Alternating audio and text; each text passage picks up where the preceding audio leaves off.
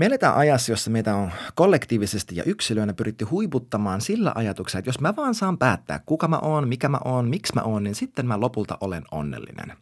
Ja mä väitän, että on valhe ja että Jeesus opetti täysin vastakohtaa. Mutta mitä se meinaa? No, tervetuloa tähän jaksoon. Selvitetään yhdessä. No mutta morjes, mä oon Samu ja sä oot erittäin tervetullut tähän Samusen sano podcastiin, jossa me jutellaan elämästä, jossa Jumalan hyvyys oikeasti näkyy ja tuntuu. Sä löydät mut netistä osoitteesta samu.blog ja Instagramista nimikkeellä hello-samu. Ei sen enempää tähän kohtaamaan, sukelletaan suoraan asiaan, eli sinne kuuluisaan asian ytimeen. All right, all right, all right. Tervetuloa kaikki tosiaan tähän podcastiin. Samu täällä, moi. Kiva olla täällä teidän kanssa. Hei, me ollaan tosiaan oltu, äh, ensinnäkin me oltu katkolle melkein puoli vuotta. Äh, elämässäni tapahtui vähän sitä sun tätä. Viime jaksossa vähän sitä puhuin ja en lähde sitä tässä kohtaa enempää avaamaan, mutta me ollaan oltu tosiaan Jeesus-sarjassa ja sarjassa sarjan sisällä. Jos me ollaan käsitelty tätä pätkää Paavalin kirjasta kolossalaisille, jossa hän puhuu, Je- puhuu Jeesuksesta tällä tavalla. Kuunnelkaa. Jeesus on näkymättömän Jumalan kuva. Eli siis kun me katsotaan Jeesusta, me nähdään hänessä näkymätön Jumala. Wow. Koko luomakunnan esikoinen. Hänessä luotiin kaikki, mikä on taivaassa ja maan päällä, näkyvät ja näkymättömät, oli ne valtaistuimia tai herruuksia tai hallituksia tai valtoja. Kaikki on luotu hänen kauttaan ja hänelle. Hän on ennen kaikkea muuta – ja hänessä kaikki pysyy voimassa. Hän on ruumiin, seurakunnan pää. Hän on alku, kuolleista nousseiden esikoinen, jotta hän olisi kaikessa ensimmäinen. Ja tässä jaksossa mä haluan nostaa nämä muutamat pätkät, jos, muutamat pätkät jotka Paavali tässä mainitsen, tai nämä kuvaavat sanat. Eli nämä, että Jeesus on koko luomakunnan esikoinen, ensinnäkin. Toiseksi hän on ennen kaikkea muuta. Hän on alku – hän on kuolleista nousseiden esikoinen ja että ja hän on kaikessa ensimmäinen. Eli luomakunnan esikoinen, ennen kaikkea muuta, alku, kuolleista nousseiden esikoinen ja kaikessa ensimmäinen. Lyhykäisyydessään Jeesus on numero uno. Hän on ykkönen. Hän on se, mistä tässä kaikessa on kyse ja tästä me tänään puhutaan. Eli mitä se tarkoittaa, että Jeesus on alku, ensimmäinen, esikoinen ja ykkönen. No tiedätkö, meille se tarkoittaa tosi paljon. Me jo edellisessä jaksossa käsiteltiin vähän sitä, että Jeesus on seurakunnan alkuperä. Ja tiedätkö, jos sä oot Jeesuksen seuraaja, niin tiedätkö, mitä se sulle tarkoittaa?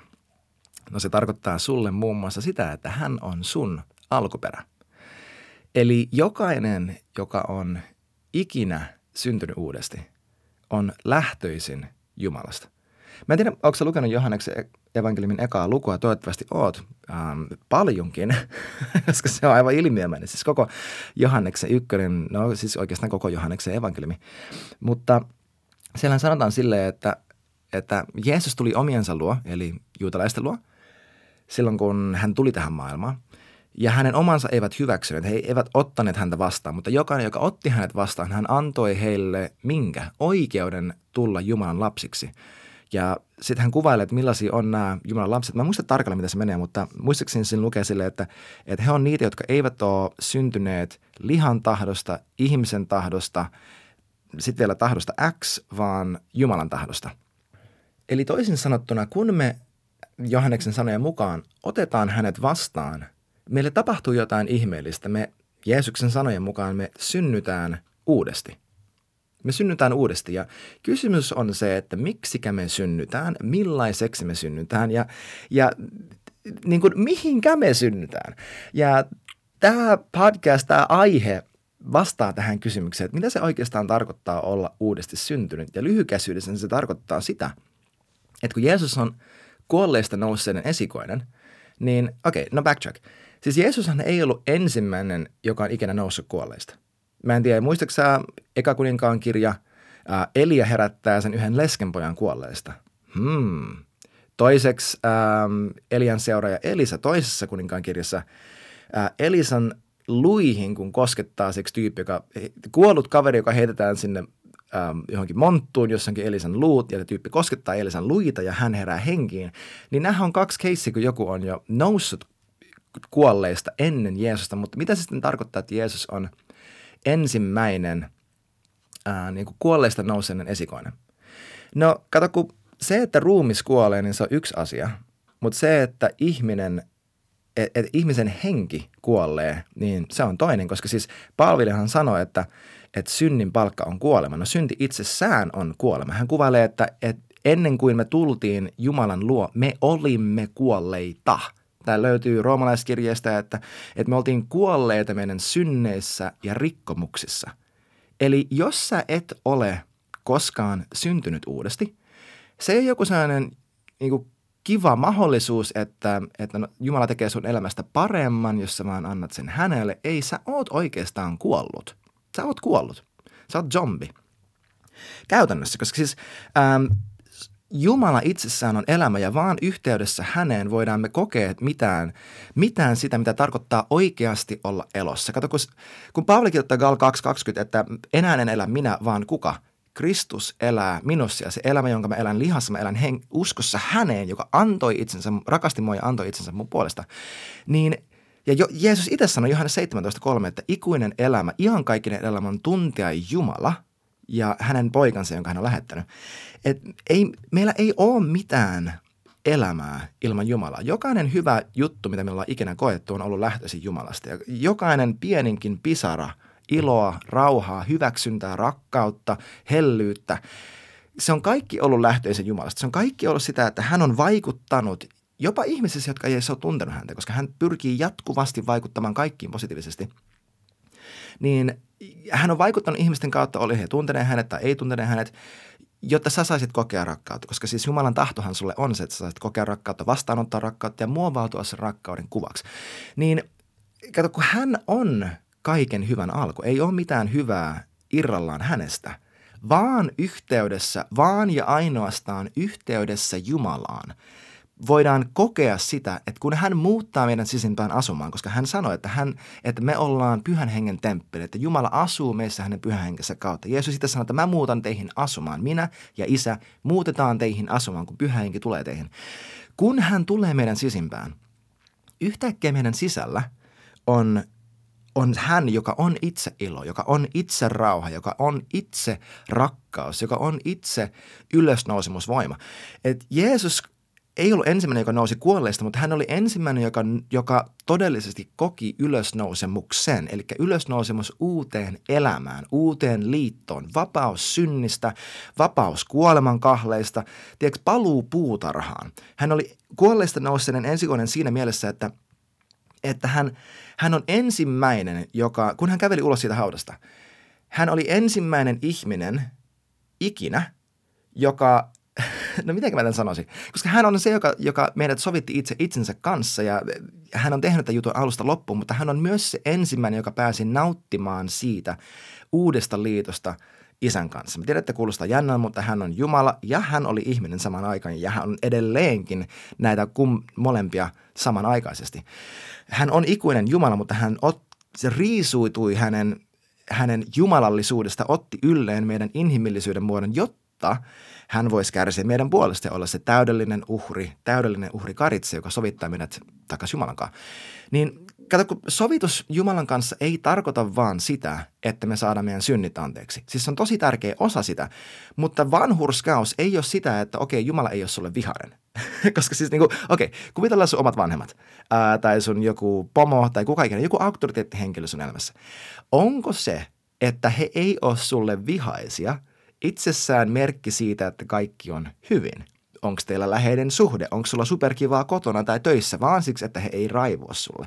No ei. Kato, vanhurskaus Kristuksen kautta tarkoittaa ei vaan sitä, että okei, nyt Jumala ei tuomitse mun omien syntien mukaan, vaan N.T. Wright-nimisen britti superstar-teologin mukaan Jeesus on tehnyt meistä uskollisia tälle uudelle liitolle. Että hänen kauttaan – me saadaan elää uskollisina.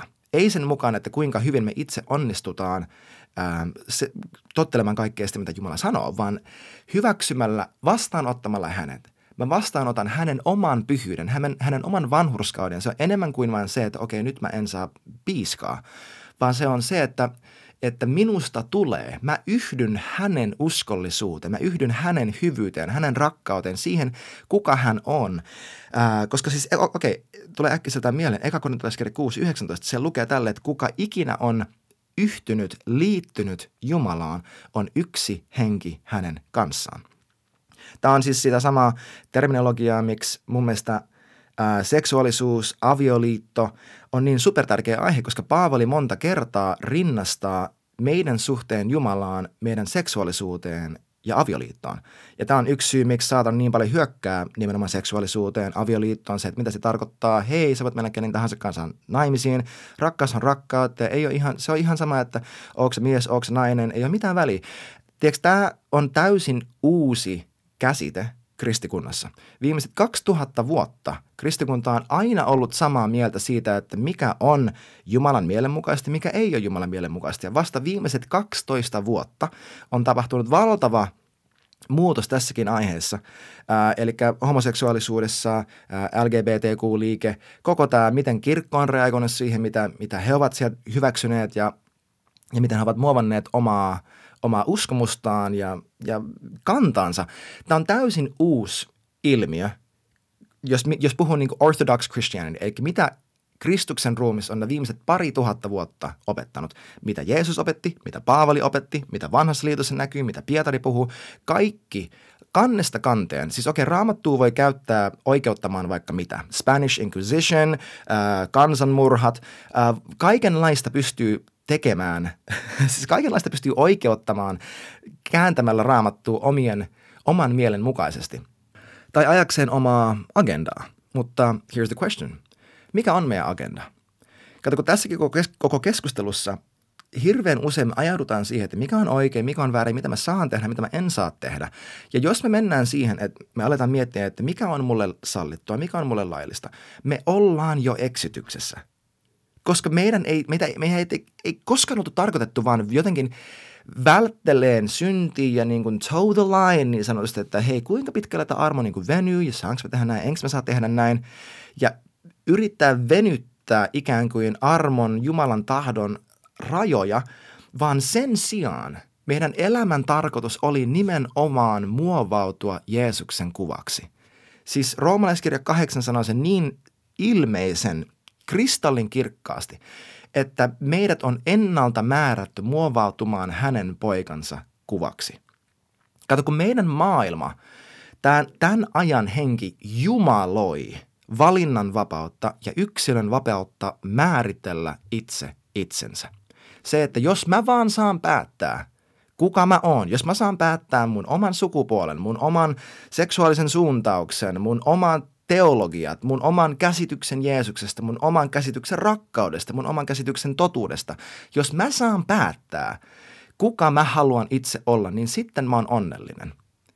Mä tiedän, että noi tunteet on todellisia, mutta meitä on kusetettu ihan satan olla. Meille on valehdeltu. Sananlaskut sanoo monta kertaa tämän saman asian, että on olemassa tie, joka on, ja on olemassa montakin tietä, joka ihmiselle vaikuttaa oikealta, joka lopulta on kuitenkin kuolemantie. Monta, monta kertaa puhutaan tästä. Kun, jos sä luet, siis meidän lukeen toi Juudan kirja just ennen tota, äh, ilmestyskirja, ilmestyskirja ihan raamatun loppupuolella, tai, tai Lukasen Jaakobin kirja, tai Lukasen äh, Pietarin toinen kirja.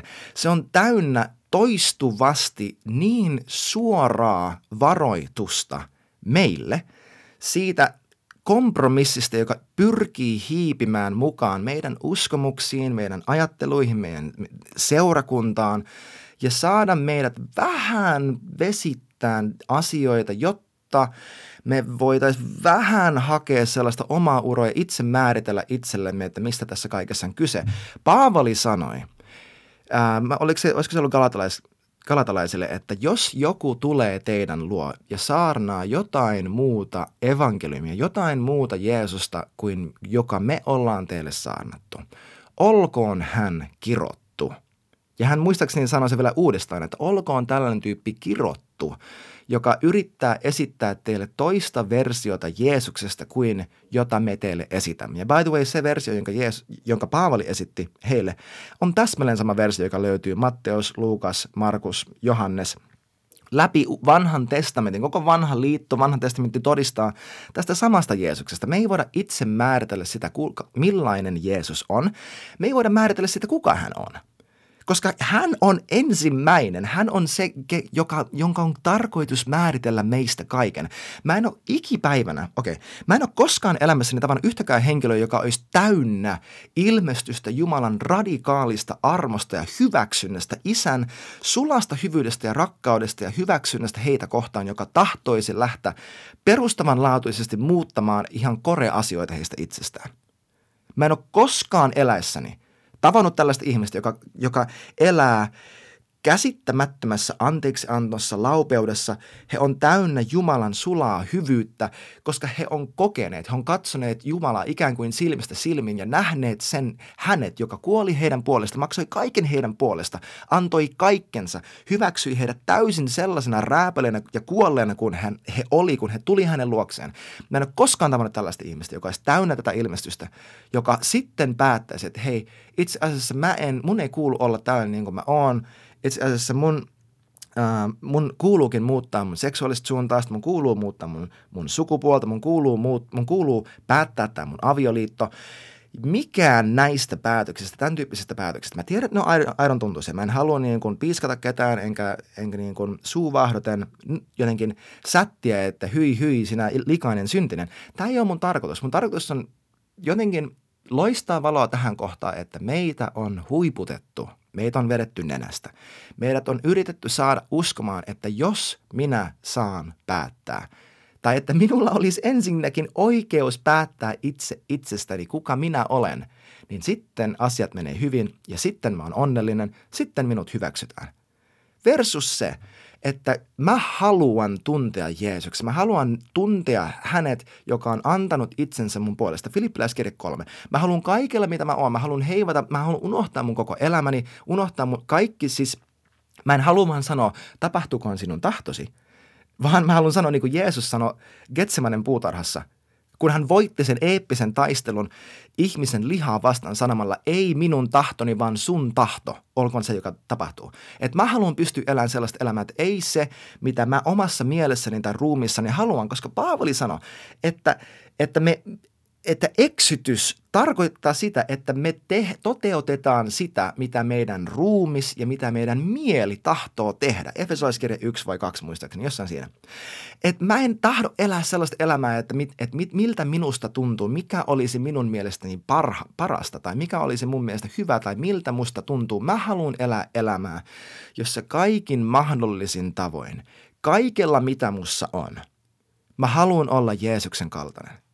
Tämä on kaikista elämää. Tämä on parasta elämää. Hän on kuollut mun puolesta. Hän on kuollut sun puolesta. Hän on antanut itse itsensä. Siis Jumala. Jumala, joka loi tämän maailman, riisuutuu siitä kirkkaudesta, tulee tähän maailmaan. Mua varten, sua varten. Ah. Ottaa meidän synnin, kärsii kuolema, menee helvettiin – meidän puolesta. Ja avaa meille tien isän luo vaan sen kautta, että me sanotaan, että joo Jeesus, mä todellakin otan tämän elämän vastaan, sä saat mun elämäni. Koska mulla ei ole mitään elämää, mitä antaa sulle, mä olin kuollut. Tämän Jeesuksen, joka on pelastanut mun elämäni, joka on muuttanut mun elämäni. Kato, kun sä et tuntenut mua ennen Jeesusta. En mä ollut tällainen kuin mä olin. Mä tulin uskoon siksi, että mä tajusin, kuinka parantumaton kusipää mä olin. Mä tajusin, kuinka täysin katala, läpikotaisesti mätä ja kykenemätön todelliseen hyvyyteen ja laupeuteen mä itse itsessäni olin. Tämä on se, miten mä tulin Jeesuksen luo. Ja tämä Jeesus, Jumala, otti mut vastaan. Missään vaiheessa sanoi, että aha, okei, nyt sä sitten haluat mua. 20 vuotta on tässä yrittänyt. Nyt sua sitten kiinnostaa, kun oot pohjalla, jaa. Ei mitään otti mut syliin, otti mut vastaan, pesi mut puhtaaksi, antoi mulle uuden elämän, uuden alun, muutti mut, vapautti mut katkeruudesta, itse vihasta, masennuksesta, itse tuhosuudesta. Tämä Jeesus. Mä haluan elää sitä todeksi, mitä Eka Johanneksen kirja Kaksi sanoo, että kuka ikinä sanoo pysyvänsä hänessä, tulisi elää niin kuin hän elää. Tulisi vaeltaa niin kuin hän vaelsi. Niin kuin Jeesus itse sanoi, että sillä samalla tavalla kuin isä on lähettänyt mut, mä lähetän teidät. Näin mä haluan elää.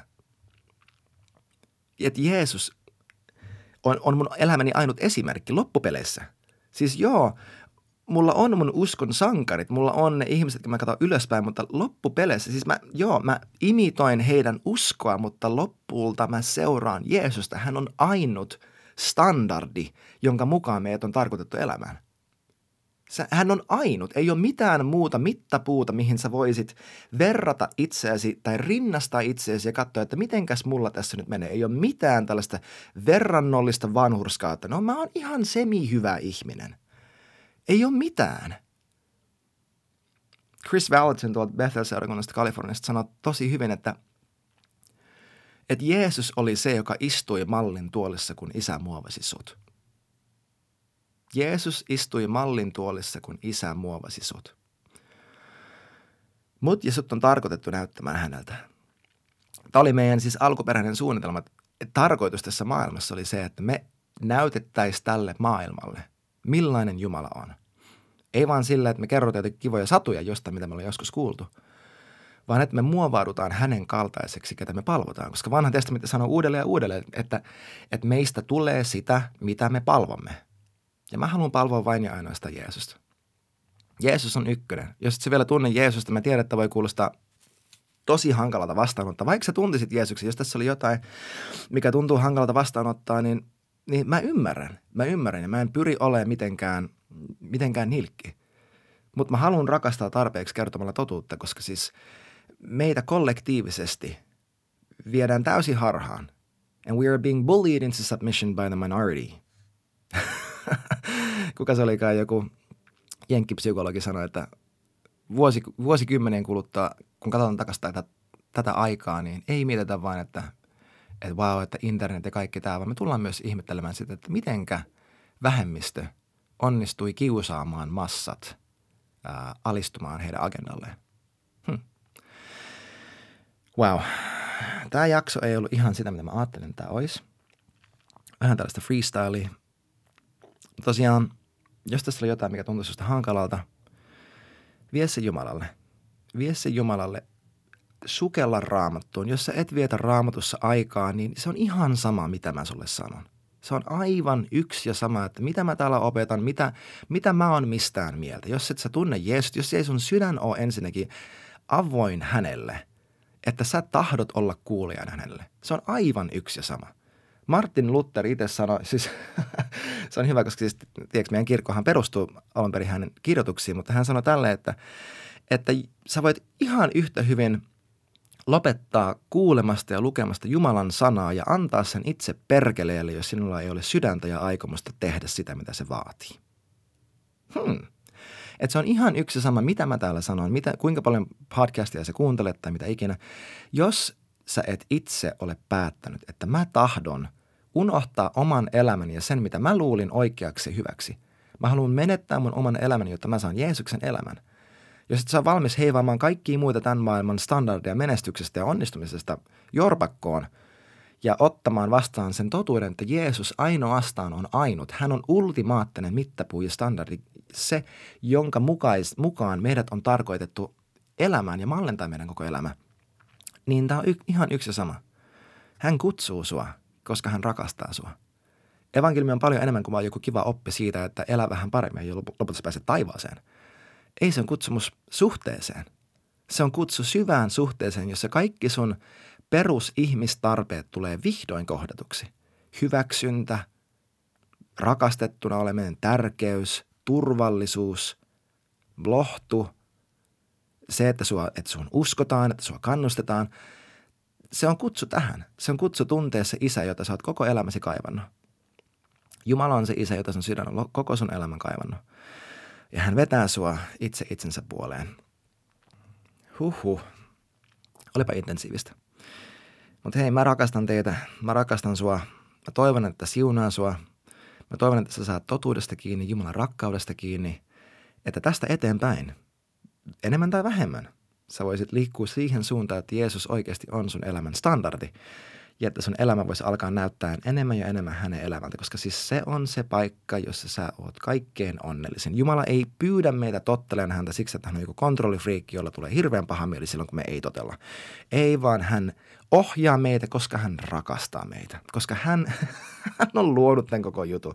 Hän on suunnitellut tämän kaiken. Hän näkee ajan alusta loppuun. Hän tietää susta kaiken. Hän, hän tuntee meidät paremmin kuin kukaan muu ja rakastaa meitä kaikkein eniten. Kaikki, kaikki ne meidän virheenne, mokiine, kämmeenne, kaikki ne. Hän rakastaa meitä kaikkein eniten, tu, eniten, tuntee meidät kaikkein parhaiten. Hän tietää, mikä on meille parhaaksi ja se on nimenomaan se, miksi hän ja miten hän ohjaa meitä. Hän ohjaa sua elämään. Hän ei ole syyttäjä. Hän ei ole se, joka syyllistää, se, joka sanoo, että sun pitää pitää olla erilainen, sun pitää olla parempi, sua ei tule koskaan ymmärtää kukaan, sua ei tule koskaan hyväksyyn. Hän ei ole se, joka puhuu tuolla tavalla. Hän on se, joka katsoo sua silmiin, ottaa sua kasvasta kiinni ja sanoo, että kato mua, kato mua, mä rakastan sua, sä oot parempi kuin mitä sä oot uskonut. Sä pystyt enemmän kuin mitä sä luulet. Anna sun, anna sun sydän mulle, luota muhun, usko enemmän siihen, kuinka paljon mä susta välitän. Usko enemmän siihen, miten mä sua rakastan, mitä mä oon tehnyt sun puolesta. Usko siihen, näe se, mitä Jeesus on tehnyt sun puolesta, näe se. Mä rakastan sua. Sä pystyt tähän. Sä oot kaiken mun rakkauden arvoinen. Mä en kadu sitä, että mä maksoin sun, sun elämästä, sun hengestä Jeesuksen hengellä. Mä en kadu sitä. Sä olit täysin se arvoinen. Sä oot upea. Tämä on se, miten isä puhuu meille pyhän hengen kautta. Ja sun tarvii saada kokea tämä todellinen elämä. All right. God bless you guys. Nähdään ensi jaksossa. Hei kiitti ihan hirveästi, kun olit mukana tämän jakson ajan. Pistä ihmeessä tulemaan kysymyksiä, todistuksia, mitä ikinä vaikka mun nettisivujen kautta tai Instagramissa yksityisviestillä. Muista myös laittaa kaverille hyvä kiertämään, jos niin pyhä henki sua kehottaa. Ja ennen kaikkea muista, että Jeesus rakastaa sua aivan kamalan paljon ja Jumala on parempi kuin luuletkaan. Kiitos kun olit mukana ja nähdään taas ensi jaksossa.